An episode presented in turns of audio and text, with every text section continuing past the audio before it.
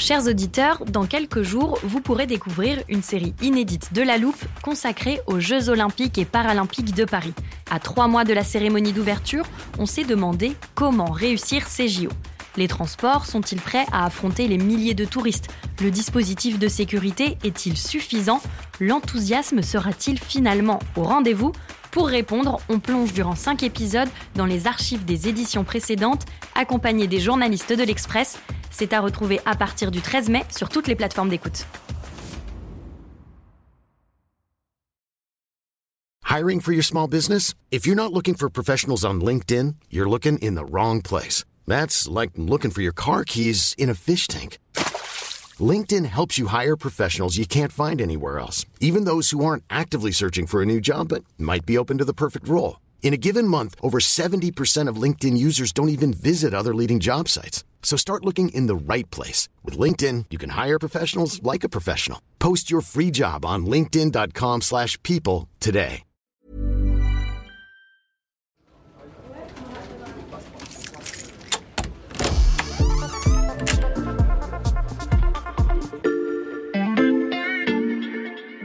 Salut, c'est Xavier Yvon. Bienvenue dans l'armoire de la loupe. Cette semaine, vous allez tout comprendre sur le Kurdistan. On entend souvent parler du Kurdistan. Cette zone que l'on appelle le Kurdistan. Le Kurdistan. Le Kurdistan. Kurdistan. le Kurdistan. On prend donc la direction du Moyen-Orient et notre spécialiste de la région s'appelle Hamdam Mostafavi, directrice adjointe de la rédaction. Salut Hamdam. Salut Xavier. Quand on entend parler du Kurdistan, il y a quasiment toujours un adjectif derrière, Kurdistan irakien ou Kurdistan syrien par exemple.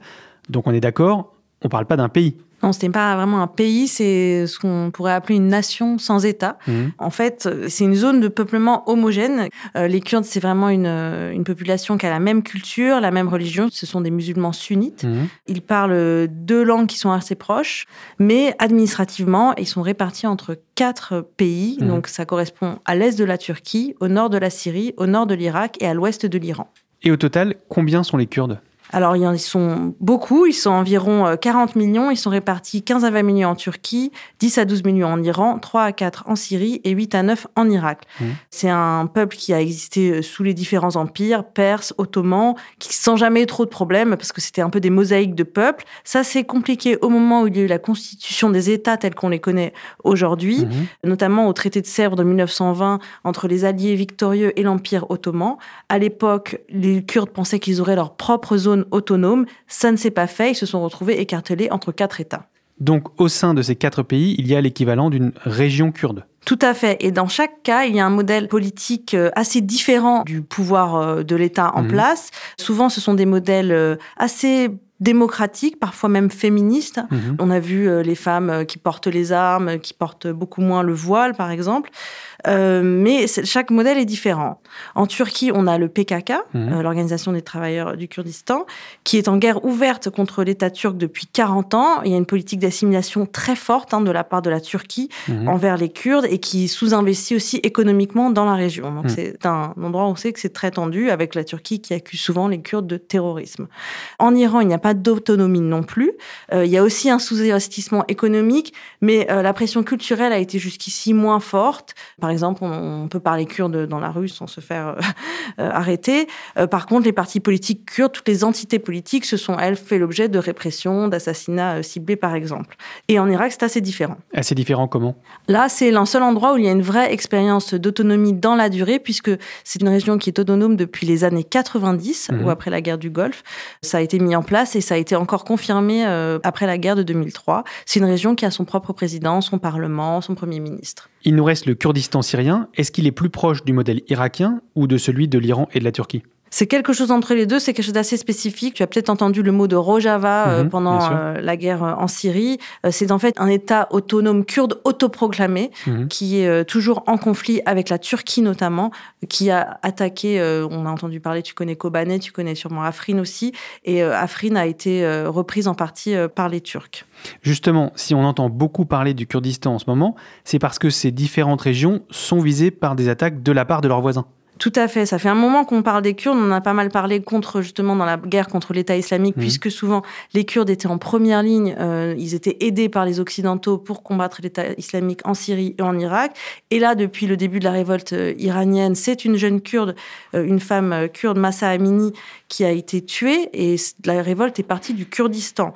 Donc euh, il y a eu euh, une répression très forte dans le Kurdistan iranien et aussi des attaques du régime iranien dans le Kurdistan irakien. Et pourquoi l'Iran attaque-t-il le Kurdistan irakien?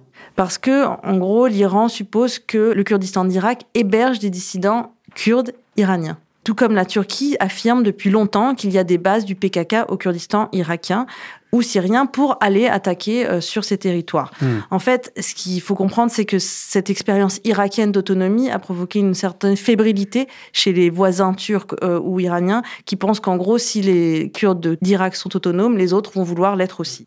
C'est parfaitement clair et pourtant le sujet était épineux. Merci Amdam. Voilà, je peux refermer l'armoire. Maintenant, vous êtes capable d'expliquer ce qu'est le Kurdistan. Et si vous voulez en savoir plus, on vous a préparé une liste d'épisodes de la loupe et d'articles de l'Express qui traitent du sujet. Les liens sont à retrouver dans le descriptif de ce podcast. Bon week-end, profitez-en pour rattraper les épisodes que vous auriez manqués. Je vous dis à lundi pour passer un nouveau sujet à la loupe.